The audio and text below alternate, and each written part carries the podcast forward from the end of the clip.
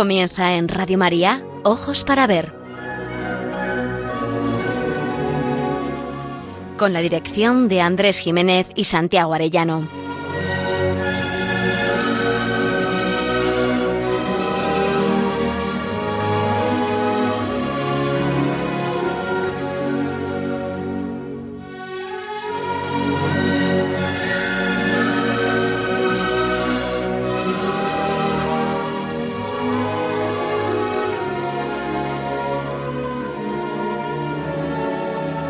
Buenos días, queridos oyentes. Feliz verano.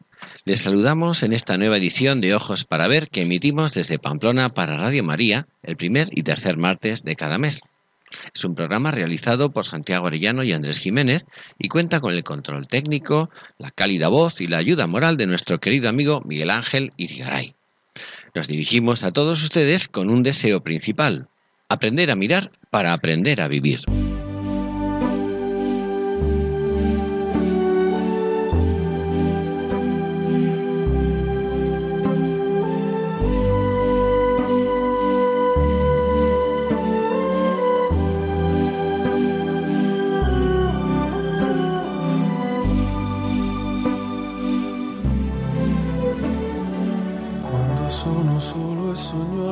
Desde el pasado mes de mayo y hasta el 15 de septiembre, el Museo del Prado de Madrid expone una bellísima muestra titulada Frangélico y los inicios del Renacimiento en Florencia. La exposición gira alrededor de la famosa Anunciación del Museo del Prado, que tras su reciente restauración se exhibe ahora en toda la plenitud de su colorido y su factura.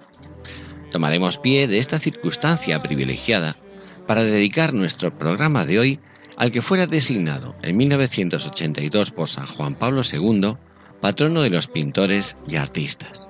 Con toda su vida cantó la gloria de Dios que llevaba como un tesoro en lo profundo de su corazón y expresaba en sus obras de arte. En él el arte se convierte en oración, escribía el pontífice. Pero no es solo por ser un pintor de Dios, por lo que hoy nos referimos a la persona y la obra del dominico Fray Giovanni de Fiesolo, sino porque en él y en su pintura se aprecia la perfección y verdadera vocación del arte.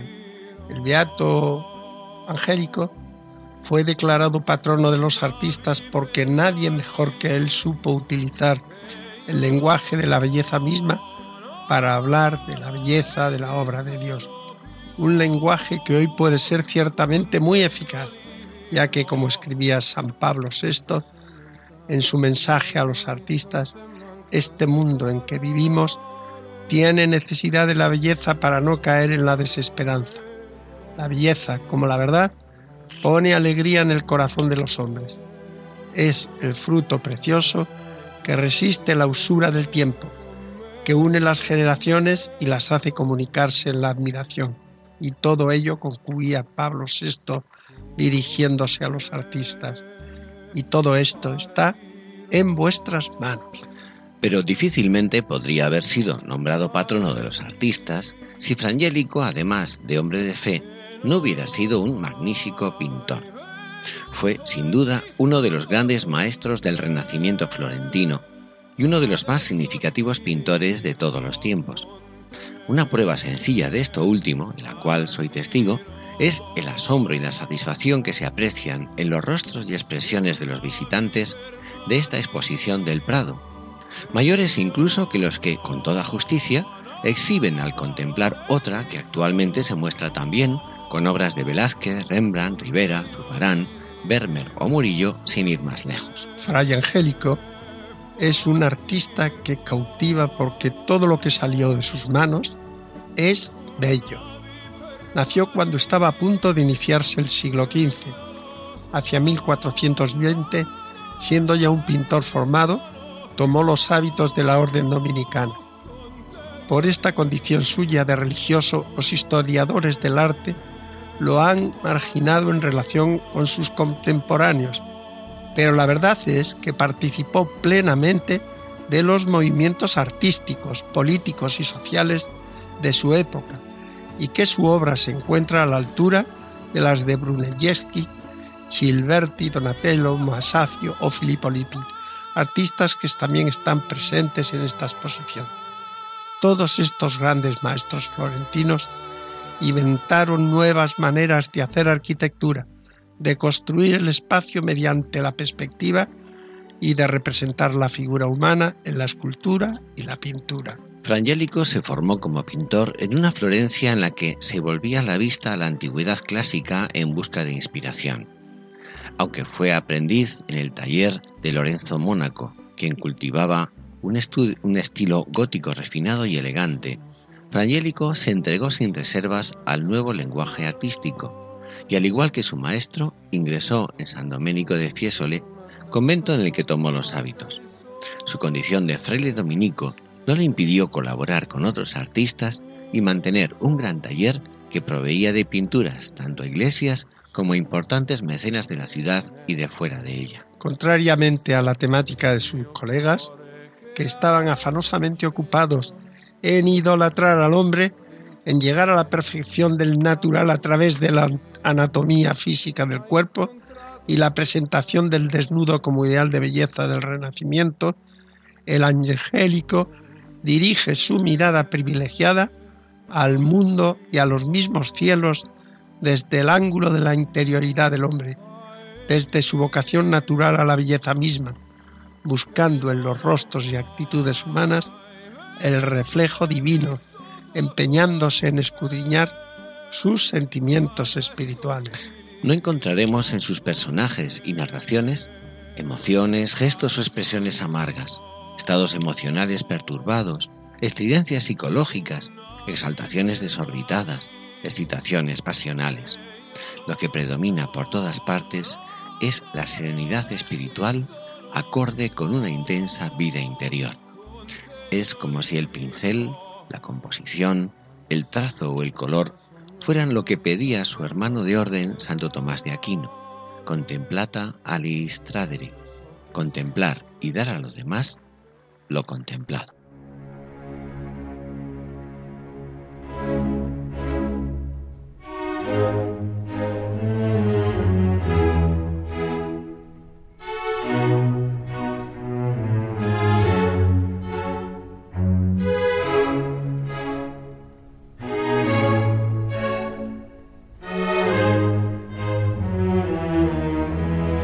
Ojos para ver, el don de la belleza Andrés Jiménez, Santiago Arellano.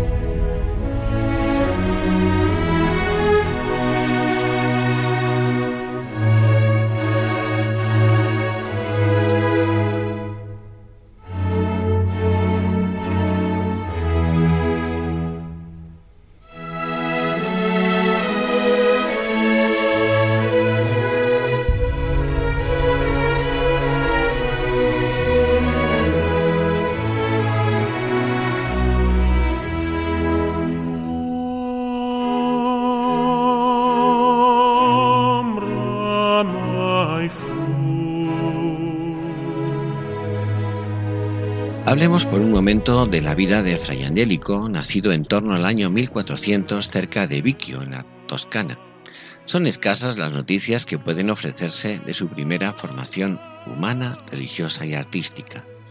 Siendo todavía un adolescente, se trasladó a la capital, Florencia. Llevaba ya en sus venas la pintura, pero no podía soñar en absoluto que la vida religiosa le atrajera de forma especial en torno a 1417, se adiestra como miniaturista y pintor y se incorpora como un miembro más a la Compañía de San Nicolás en la Iglesia del Carmen. Como cualquier joven, se quiso forjar un futuro y por eso formó en uno de los más famosos talleres el de Lorenzo Mónaco. Guido pronto adquirió renombre, recibiendo gran cantidad de encargos. Uno de esos trabajos cambió su vida los dominicos del convento de Santa María Novella, le encargaron la decoración del cirio pascual. Entró así en contacto con los seguidores de Domingo de Guzmán y a la luz de este cirio pascual descubrió su vocación definitiva, la de fraile predicador. Atraído por la predicación del beato Juan Dominici, ingresa en 1420 junto con su hermano Benedetto en el nuevo convento de Santo Domingo de Fiesole, en la periferia de Florencia. Se somete a la vida de observancia regular en ese convento reformado que enarbola un humanismo cristiano frente a la cultura paganizante del Renacimiento florentino. Guido cambia su nombre por el de Fray Giovanni di San Domenico e inicia su formación sacerdotal. Alterna la vida de observancia regular y de estudio con su innata vocación artística y crea su taller y estudio. Eso sí, nunca ambas vocaciones fueron incompatibles. No abandonó su primera llamada a plasmar la belleza, pero desde este momento la subordinó a su nueva vocación. La puso al servicio del reino de los cielos. Primero era fraile predicador, después pintor. Durante este periodo, de 1425 al 38, pinta las tablas de la Anunciación del Museo del Prado y la coronación, presente en el Museo del Louvre, para los altares laterales de la iglesia del convento. Minia, junto con su hermano Benedetto, los libros corales. Recibe ofertas para pintar tablas destinadas a organismos e iglesias florentinas y a la iglesia convento de Santo Domingo de Cortona. En 1439 se incorpora a la nueva comunidad de San Marcos de Florencia. Su prior y maestro es San Antonino de Florencia, insigne moralista y profesor. En este segundo periodo, que dura hasta 1445, sus obras se multiplican. Es el más fecundo. Lleva a cabo la ejecución de los célebres frescos del claustro, sala capitular, pasillos y celdas de San Marcos, alternando el oficio de pintor con el de administrador del convento. En 1445 comienza su periodo artístico en Roma. El Papa Eugenio IV lo llama para que se haga cargo de la decoración muralista de la capilla hoy desaparecida del Santísimo Sacramento en la Basílica de San Pedro. Vacante la sede de Florencia, le proponen ser nombrado arzobispo, cargo que declina a favor de su prior Antonino. Interrumpe su, su estancia en Roma y comienza en verano los frescos que decoran la capilla de San Bricio en la Catedral de Orvieto y después vuelve a continuar los frescos del estudio del Papa Nicolás V conocido como Capilla Nicolina, con el tema de San Esteban y San Lorenzo, obra que finalizaría en 1449. Coincidiendo con la muerte de su hermano Benedetto, regresa a Fiesole y es elegido prior del convento en 1450. Tres años después regresa de nuevo a Roma, al convento de Minerva, llamado por el cardenal Torquemada, tío del que llegaría a ser gran inquisidor, para decorar el claustro de Santa María sopra Minerva. Allí morirá dos años más tarde, en 1455. Una leyenda dice que los ángeles que él había pintado lloraron aquel día. Cualquiera que hace las cosas por Cristo debe estar lleno de amor de Cristo, solía repetir mucho Fray Angélico. Era una persona sencilla, de buen corazón y de una gran rectitud. Amaba la pobreza y la humildad. En sus cuadros se percibe enseguida el fervor que animaba su alma y muestran a las claras que lo divino habitaba en su interior.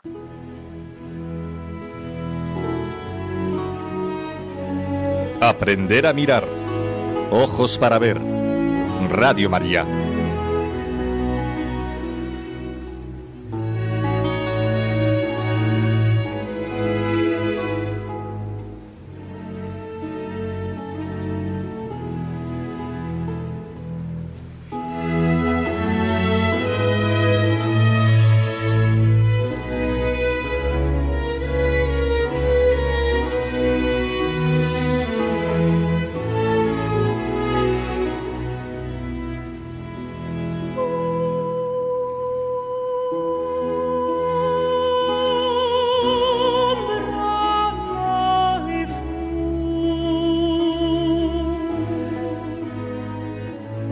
Su carta a los artistas, Juan Pablo II recordaba que el conocimiento de la fe puede enriquecerse a través de la intuición artística y a su juicio, un modelo elocuente de contemplación estética que se sublima en la fe es precisamente la obra del Beato Angélico. Al igual que otros artistas privilegiados como un Greco o un Gaudí, solo por citar a dos entre otros muchos, se puede decir que Fray Giovanni di Fiesole fue capaz de hacer visible lo invisible. En su caso, claramente se apunta a su extraordinaria capacidad técnica, pero sobre todo por algo aún más decisivo. Era un artista y un hombre de fe, cuyo arte consistía en infundir en las imágenes de los santos la vida interior que dominaba y embargaba su alma. Ya en 1550, Giorgio Vasari, su biógrafo, había escrito que Frangélico nunca pintó la crucifixión sin que las lágrimas surcaran sus mejillas, como recuerda Carl Brandon Stelke, comisario de la exposición en el Museo del Prado. Esta exposición que gira alrededor del cuadro de la Anunciación recientemente restaurada. En esta obra maravillosa, que puede contemplarse en todo su asombroso esplendor, se muestra la activa participación de Fra Giovanni en el renacimiento de las artes que se produjo en la Florencia de su tiempo, pues junto a Masaccio creó una nueva manera de ver que dominaría el arte occidental hasta la época moderna. Datada a mediados de la década de 1420, la Anunciación es el primer altar florentino de estilo renacentista en el que se utiliza la perspectiva para organizar el espacio y en el que las arquerías góticas se abandonan a favor de formas más octogonales, de acuerdo con las consignas preconizadas por Brunelleschi. Los méritos del Beato Angélico como pintor teológico se integran y expresan a través de su capacidad para manejar la luz, el espacio en perspectiva y la narración. Pero hablemos de su pintura en general. Fue, sin lugar a dudas, un pintor de su tiempo, pero no se dejó llevar por ciertas corrientes y tendencias en las que quizás con ojos modernos se ha querido identificar el arte renacentista. Nos referimos a la exaltación del humano, en especial a través del culto y exaltación del cuerpo. Con su vida, Fray Angélico se opone ya, de principio, a los planteamientos de sus contemporáneos que halagan la belleza anatómica de las formas humanas con una mezcla de frivolidad y a veces de atrevida sensualidad. Dejando a un lado premeditadamente el análisis y la ostentación anatómica, busca profundizar en lo más genuino del ser humano por otras vías. Su canto a la naturaleza y dignidad del hombre se orienta a la vida interior, retratando el alma que aflora en los rostros, en las miradas y en los gestos, en la actitud, más que al cuerpo humano tomado en sí mismo, en el que Giovanni descubre su dimensión más importante, la de ser expresión de una intimidad. A pesar de ello, trata el cuerpo humano con elegancia exquisita y con dignidad, especialmente en la figura de Cristo crucificado. La serenidad y majestad que sus pinceladas imprimieron en su cuerpo desnudo hablan de la maestría y la elegancia del artista santo. En su pintura Lamentación sobre Cristo muerto, por ejemplo, resalta la noble dignidad de un cuerpo muerto, donde la horizontalidad de sus formas pálidas y el gesto de abandono en las manos que lo recogen piadosamente contrasta con la verticalidad de los personajes y elementos paisajísticos situados en el entorno. El angélico utiliza el tema no como una mera narración histórica, sino como contemplación de un Dios verdaderamente sacrificado a través de la encarnación, la pasión y la muerte de Cristo. En su personal tratamiento de los temas y protagonistas descuella su profunda religiosidad. La pertenencia a la orden de predicadores y su observante vida de oración motivaron seguramente su iconografía, junto con la perfección espléndida del lenguaje del dibujo y del cromatismo. Pío XII se refirió a su profunda religiosidad, su accestis, alimentada con virtudes sólidas, con plegarias y contemplación, capaz de dar a la expresión artística ese poder de lenguaje con que llega directamente a los espíritus y, como se ha dicho muchas veces, el poder de transformar en oración su arte. Su aportación pictórica se define por su vida religiosa personal, por un lirismo teológico trascendente y por la carga espiritual que inyecta a sus protagonistas. Además destaca la precisión y limpieza de su dibujo y sus colores, que delatan su primorosa formación como miniaturista. Su lenguaje plástico es plenamente asequible al pueblo cristiano, pues todo lo narra con sencillez y transparencia. En eso se parece al mismo Evangelio. Su producción artística está sin duda marcada por esta dimensión didáctico-religiosa. Al igual que sus hermanos habían recibido el carisma de la predicación a través de la palabra, Fray Juan elabora y expone una verdadera suma teológica y humana con sus pinturas.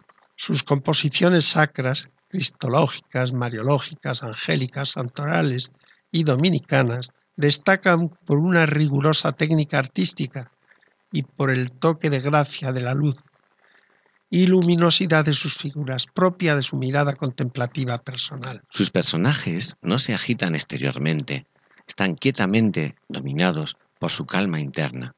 Gesticulan con mesura sus manos ante la tragedia que presencian.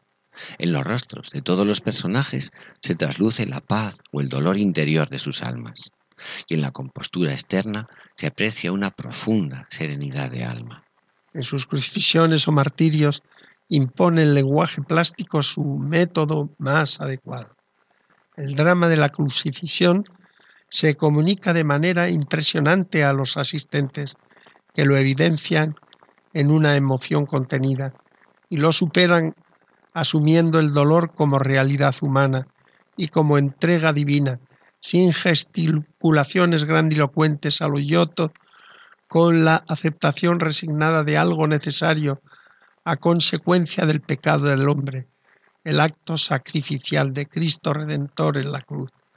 Las posturas, ademanes y gestos de los participantes exteriorizan la aceptación de ese plan divino. Frangélico, como buen hijo de Santo Domingo, cultivó la vida contemplativa y ayudó a sus hermanos a que la cultivaran. La experiencia de oración de Fray Juan era intensa. Vasari, biógrafo de artistas, afirmaba que antes de comenzar a pintar, Frangélico oraba ante el Señor, pero iba más allá, y su mismo trabajo constituía para él una fuente de contemplación. Se diría que pintar en él era un modo de oración alcanzó un alto grado de intimidad con Dios, hasta tal punto que sus contemporáneos le vieron en más de una ocasión emocionarse y derramar lágrimas ante un Cristo crucificado. Quiso compartir esa misma experiencia especialmente con sus hermanos de comunidad, y por eso decoró las celdas de su convento de San Marcos de Florencia con escenas del Evangelio, para que en el silencio de la habitación pudieran contemplar y meditar los misterios de la salvación.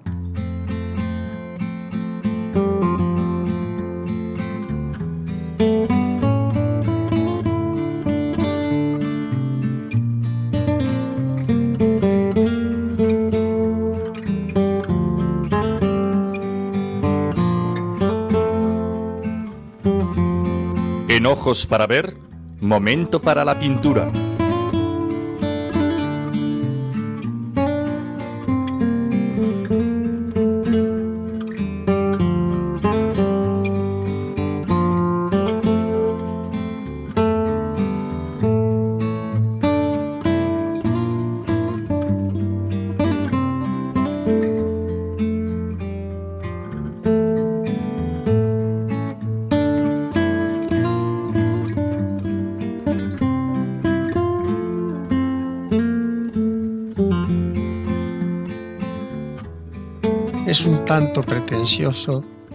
Dedicar una breve sección de nuestro programa a toda la pintura del Beato Angélico. Tomaremos pie, sin embargo, del retablo de la Anunciación del Prado, para referirnos a toda su obra como una predicación a través de la belleza. La predicación y la enseñanza que brotó de su contemplación no se tradujo en palabras, sino en imágenes. Fray Angélico fue, ante todo, un predicador y un teólogo de la Iglesia, no desde el púlpito o la cátedra, sino a través de las imágenes visuales inspiradas por la fascinante belleza de Dios, es decir, del misterio de Cristo y de la Iglesia. Es clara la analogía existente entre la predicación de los hermanos de orden de Fray Juan de Fiesole y la pintura de este último. El pintor dominicano tuvo la voluntad y la habilidad de traducir en expresiones pictóricas la espiritualidad y la intención docente y edificante de la predicación, tanto verbal como escrita, de sus hermanos de hábito, el propio Santo Domingo, el doctor Angélico, Santo Tomás de Aquino, Santa Catalina de Siena, también doctora, Fray Juan Dominici o Fray Antonino de Florencia, entre otros muchos. En lo referente al retablo de la Anunciación del Museo del Prado, que el angélico pintó para su convento de Santo Doménico de Fiesole, se nos muestra su extraordinaria original y original interpretación acerca del misterio de la encarnación. En él destaca claramente el papel principal junto a María y el ángel de Adán y Eva, expulsados del paraíso. Ante este retablo, cada noche, los frailes dominicanos entonaban la Salve Regina, reconociéndose como los desterrados hijos de Eva, y hallarían un significado personal en esas dos figuras compungidas por la expulsión, envueltas en pieles de animales al lado izquierdo de la escena, donde se representa un tiempo el paraíso terrenal y el jardín de la Virgen, entre una tupida y hermosa fronda floreada y salpicada por múltiples tonalidades de verde. Se trata de un mensaje teológico. Cuando Eva pasa junto a la escena principal, mira furtivamente a la Virgen María, la nueva Eva, que por medio de su hágase hará posible la encarnación y redimirá a la humanidad del pecado cometido por nuestros primeros padres. Santo Tomás de Aquino, referente del Beato Ángel Angélico en tantos de sus cuadros, comenta que Eva tomó el fruto del árbol sin hallar en él lo que deseaba. María, por el contrario, encontró en el fruto de su vientre lo que Eva deseaba. Esta en su fruto buscó placer y halló dolor. En el fruto de la Virgen, en cambio, se encuentra salud y dulzura. Aunque el fruto de Eva era hermoso a la vista, escondía la fealdad del pecado en su interior, pero en el fruto de María, los ángeles se gozan en contemplar al más hermoso de los hijos de los hombres. El bellísimo ángel que ocupa el cuerpo central del retablo adopta ante un ser humano como María una actitud humilde y reverente. Santo Tomás había recalcado precisamente que los ángeles eran superiores a los hombres por participar directamente del resplandor divino. Pero María, añadía, es de tal modo llena de gracia que sobrepasa en su plenitud a los ángeles. En la tabla, Frangélico hace hablar precisamente a la luz. Gabriel está vestido de luz y su figura emana sutiles rayos dorados. Desde el ángulo superior izquierdo, las manos de Dios Padre emiten también un haz de rayos dorados por el que el Espíritu Santo desciende hacia María. Esta luz iluminada, llena de gracia, se abre literalmente como una concha a la perla bellísima que envolverá durante su gestación y por su fidelidad a lo largo de toda su vida. Una golondrina, testigo de la primavera de la salvación, presencia el acontecimiento desde el laguero que rodea la estancia, en la que se aprecia con delicada perspectiva la hondura y la sencillez del misterio que está teniendo lugar. La luz celestial se entremezcla con la luz terrenal. La bóveda del pórtico, revestida de estrellas, se ilumina al entrar en contacto con los rayos dorados. Al fondo se abre una sencilla ventana, atravesada también por la luz que dibuja un cuadrado de oro en la pared. A la luz de la encarnación del Verbo, el mundo irradia el colorido esplendoroso en el que resplandecen el mensajero divino y la Virgen Reina y Madre. El Beato Angélico nos ha dejado numerosas homilías y predicaciones que siguen conmoviendo aún hoy ante el Papa en la capilla nicolina, plasmó todo un tratado de, eclesiología recordando al pontífice cuál es su misión, el servicio, la caridad, el anuncio del Evangelio y la entrega incluso hasta el martirio. El artista humano puede ser reflejo de la obra de otro artista con mayúsculas, Dios. Así lo explicaba bellamente Juan Pablo II. el artista divino, con admirable condescendencia, transmite al artista humano un destello de su sabiduría trascendente, llamándolo a compartir su potencia creadora. Esto lo vivió muy bien Frangélico, que se sabía poseedor de un don extraordinario. Por eso buscaba leer atentamente la Sagrada Escritura y plasmar su meditación en cada una de sus obras. Después oraba con ellas, buscando que le ayudasen a adentrarse en un pasaje del Evangelio o a ponerle rostro a Cristo, a María, a la Iglesia misma en las figuras de los santos. Después de todo, la creación entera es arte. Tú, yo, querido oyente, somos obras maestras del gran artista que con sus manos nos plasmó mientras susurraba con ternura un te amo. El beato angélico se hace portador con sus pinceles y dorados del más bello de los mensajes, el más hermoso de los evangelios.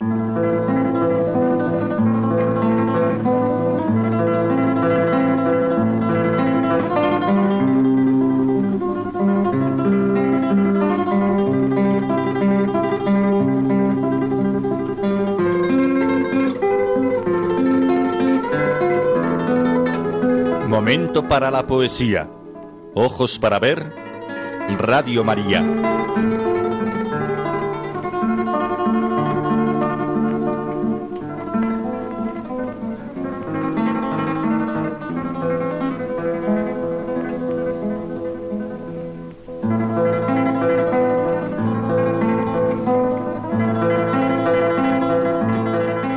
Escribe de Fray Luis de León el gran Menéndez Pelayo si yo os dijese que fuera de las canciones de San Juan de la Cruz, que no parecen ya de hombre, sino de ángel, no hay lírico castellano que se compare con él, aún me parecería haberos dicho poco, porque desde el Renacimiento acá, nadie ha volado tan alto ni infundido como él en las formas clásicas el espíritu moderno. Para esta sección dedicada a la poesía, nos ha parecido oportuna la comparación entre la inspirada pintura del Beato Angélico de Fiesole y la lírica del poeta Fray Luis de León. Este parangón muy bien se podría apoyar en las reflexiones del polígrafo santanderino, Marcelino Menéndez Pelayo, acerca del poeta y maestro de Salamanca, de quien afirma que, juntamente con la idea, brotaba de su alma la forma pura, perfecta y sencilla, la que no entienden ni saborean los que educaron sus oídos en el estruendo. Lo que don Marcelino afirma del poeta, lo aplicamos nosotros al pintor. Es una mansa dulzura que penetra y embarga el alma sin excitar los nervios, y la templa y serena, y le abre con una sola palabra los horizontes de lo infinito.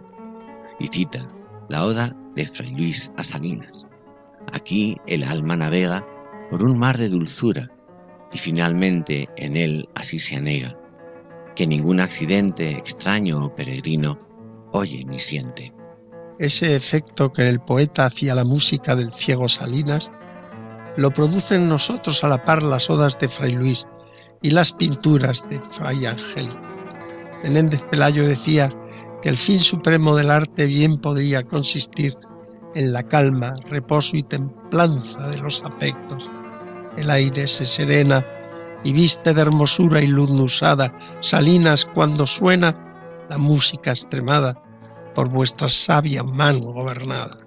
Los versos de Fray Luis, como la música del maestro Salinas, parecen beber de la misma fuente vital e inspiradora que el beato Juan de Fiesole. Música, color y palabra que mueven a levantarse sobre el oro, el oro y la belleza terrena y cuanto adora el vulgo vano, y traspasar las esferas para oír aquella música no perecedera que las mueve y gobierna y hace girar a todas. El alma del pintor como la del poeta parecen acariciar la belleza de lo creado para elevarse a lo infinito, donde centellean la belleza misma y el amor primero, donde la paz reina y vive el contento, y donde se estea el buen pastor, ceñida la cabeza de púrpura y de nieve, apacentando sus ovejas con inmortales rosas fuente eterna de consuelo. Escribía Menéndez Pelayo.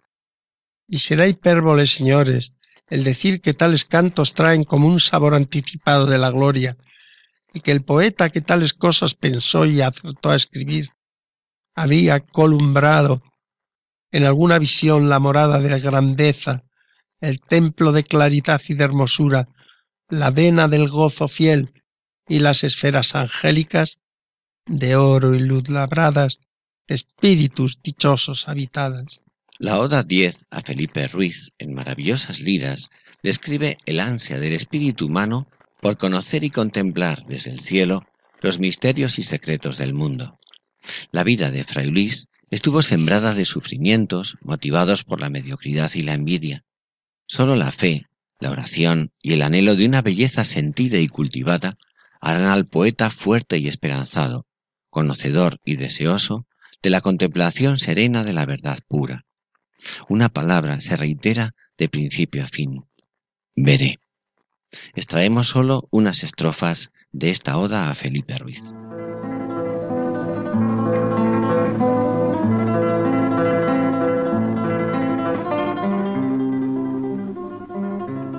¿Cuándo será que pueda libre de esta prisión volar al cielo, Felipe, y en la rueda que huye más del suelo, contemplar la verdad pura sin duelo? Y de allí levantado, quien rige las estrellas veré, y quien las enciende con hermosas y eficaces centellas, porque están las dos osas de bañarse en el mar siempre medrosas. Veré este fuego eterno, fuente de vida y luz, dos se mantiene, ¿Y por qué en el invierno tan presuroso viene quien en las noches largas se detiene? Veré sin movimiento en la más alta esfera las moradas del gozo y del contento, de oro y luz labradas, de espíritus dichosos habitadas.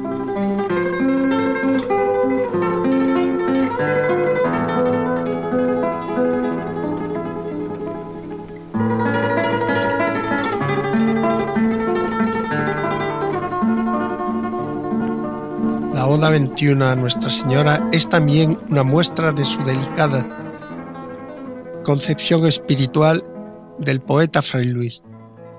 Perteneciente a la Orden de San Agustín, eleva su mirada interior a la Virgen María, implorando consuelo salvador en medio del dolor y del padecimiento de la injusticia humana. Pues madre eres, baste para contigo el ver mi desamparo.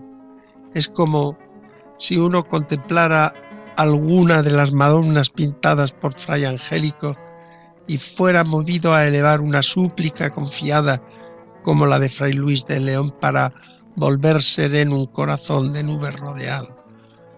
Descubre el deseado rostro que admira el cielo, el suelo adora, las nubes huirán, lucirá el día, tu luz, alta señora, venza esta ciega y triste noche mía. A la Virgen no manchada por el pecado original que al humano linaje contamina, acude Fray Luis confiado. Bien sabes que en ti espero, le dice, desde mi tierna edad, y aunque sus pecados le hagan sentir indigno, tu clemencia tanto mostrará más su bien crecido, cuanto es más la dolencia, y yo merezco ser menos válido, confiesa esperanzado.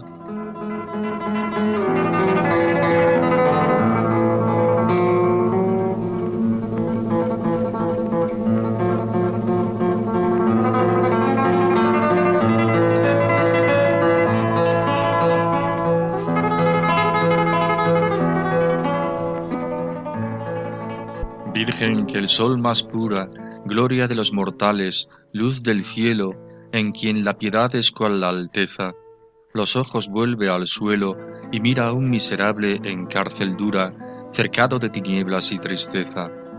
Y si mayor bajeza no conoce ni igual juicio humano que el estado en que estoy por culpa ajena, con poderosa mano quiebra, reina del cielo, esta cadena.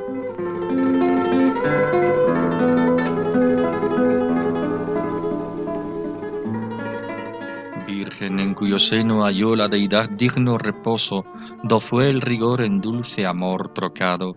Si blando al riguroso volviste, bien podrás volver sereno un corazón de nubes rodeado. Descubre el deseado rostro que admira el cielo, el suelo adora. Las nubes huirán, lucirá el día, tu luz, alta señora, venza esta ciega y triste noche mía.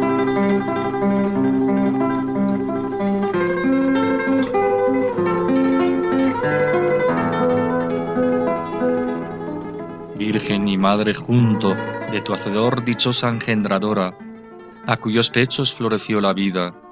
Mira cómo empeora y crece mi dolor más cada punto. El odio cunde, la amistad se olvida, si no es de ti valida la justicia y verdad que tú engendraste, ¿a dónde hallarás seguro amparo? Y pues madre eres, baste para contigo el ver mi desamparo.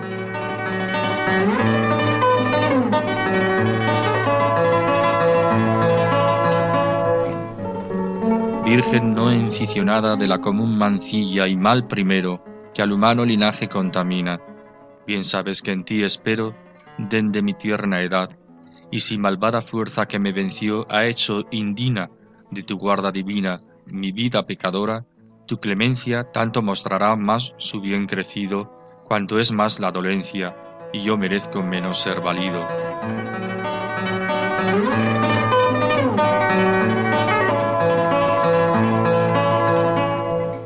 Virgen, el dolor fiero añuda ya la lengua, y no consiente que publique la voz cuanto desea, mas oye tú al doliente ánimo que continuo a ti vocea.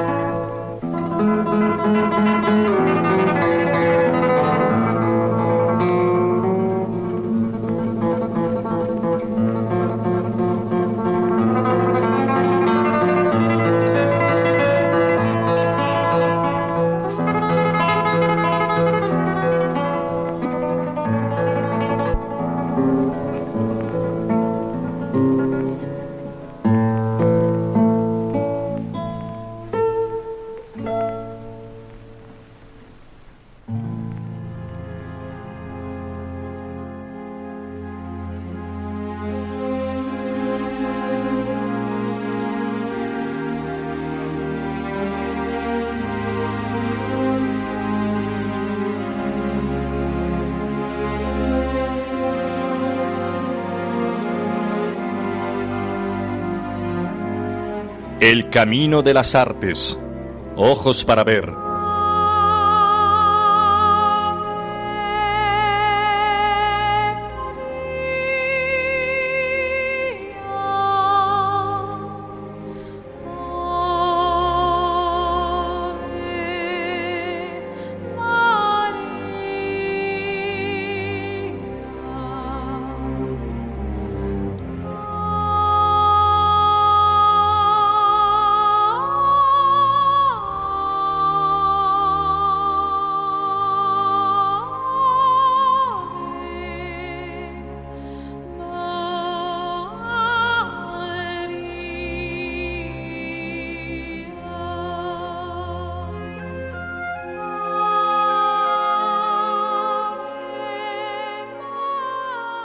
Experiencia estética, si en ella predomina la apertura a lo real desde la riqueza perceptiva del espíritu humano, nos muestra que la misma intuición y vivencia, salvada la singularidad del autor, el intérprete y el espectador, puede expresarse por diferentes caminos, de forma complementaria. Así acabamos de apreciarlo, y vamos a hacerlo de nuevo, ya que para esta sección traemos a la inigualable María Calas interpretando el Ave María de Gounod y Juan Sebastián Bach. Nos ha parecido que la contemplación de la pintura del Beato Angélico sintoniza maravillosamente con esta pieza sublime hasta el punto de manifestarse como una misma experiencia, enriquecida por la complementariedad del lenguaje pictórico y el musical. Disfrútenla.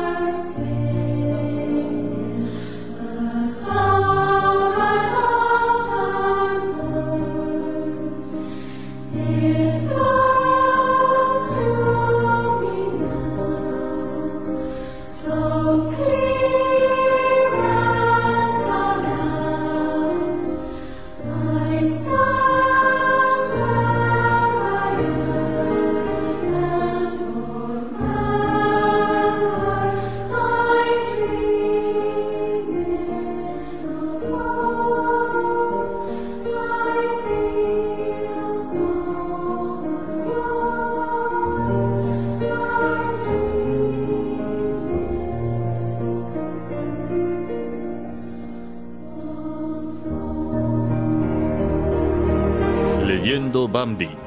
Ojos para ver. Radio María.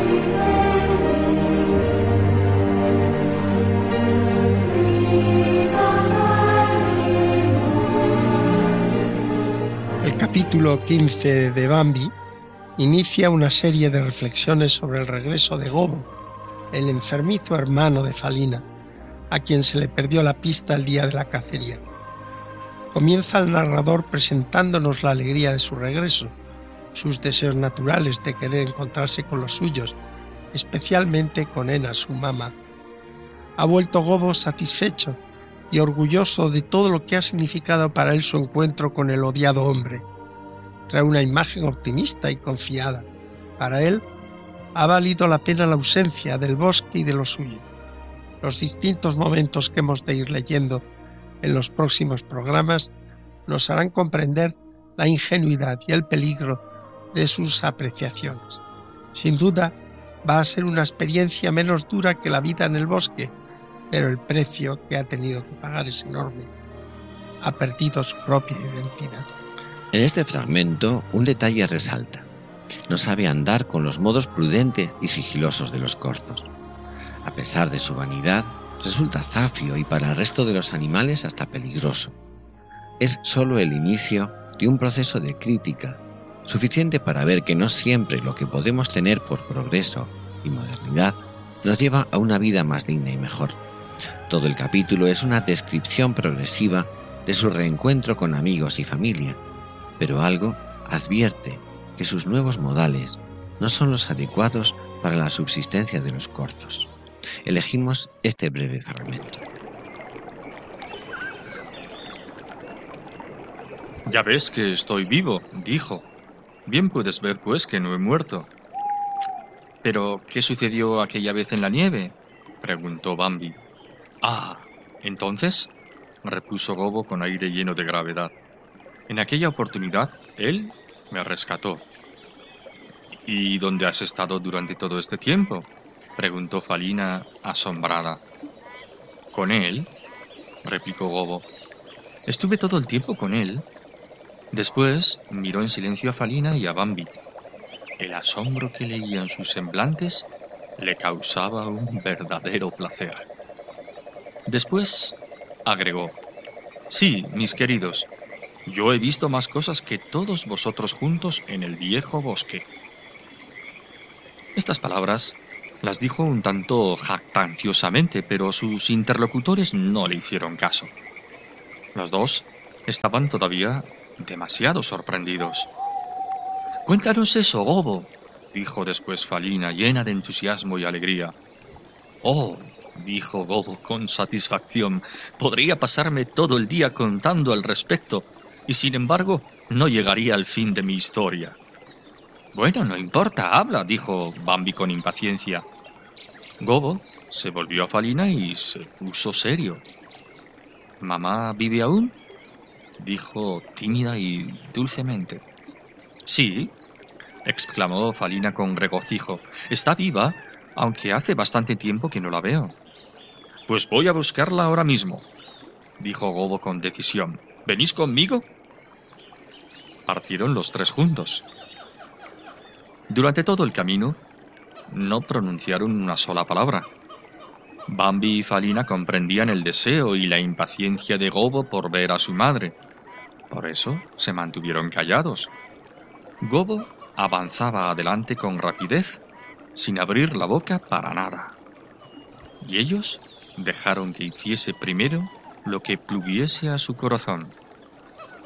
Solo a veces cuando parecía haber olvidado el camino y en su impaciencia por llegar pronto iba a tomar un sendero por el que no podría llegar a destino, le llamaban la atención. Por aquí, le decía Bambi.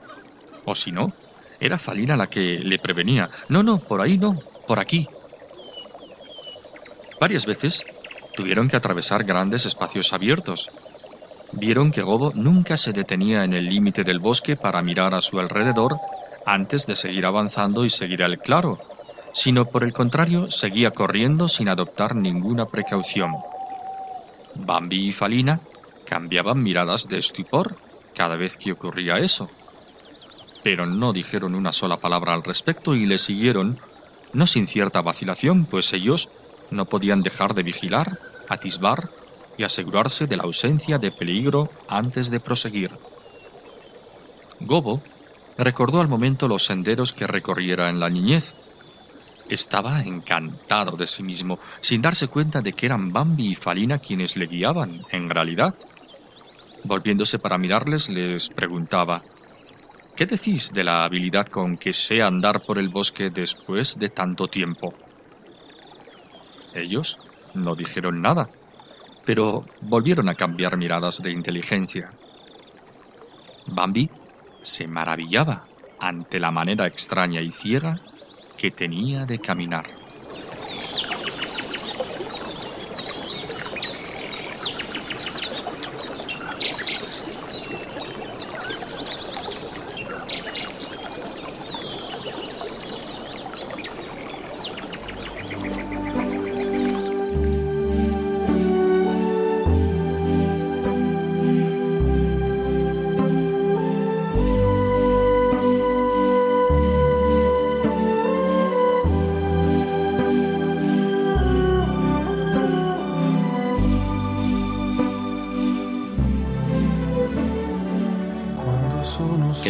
Oyentes, nos despedimos ya de todos ustedes. Esperamos que el programa haya sido de su agrado. Que tengan muy buenas tardes y sigan con este hermoso verano.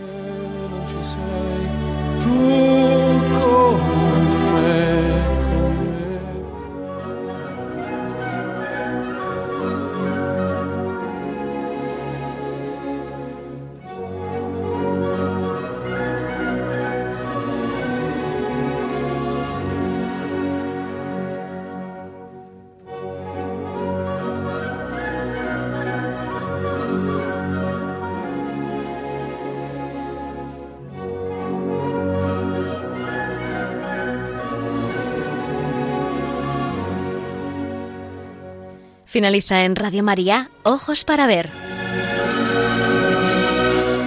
Un programa dirigido por Andrés Jiménez y Santiago Arellano.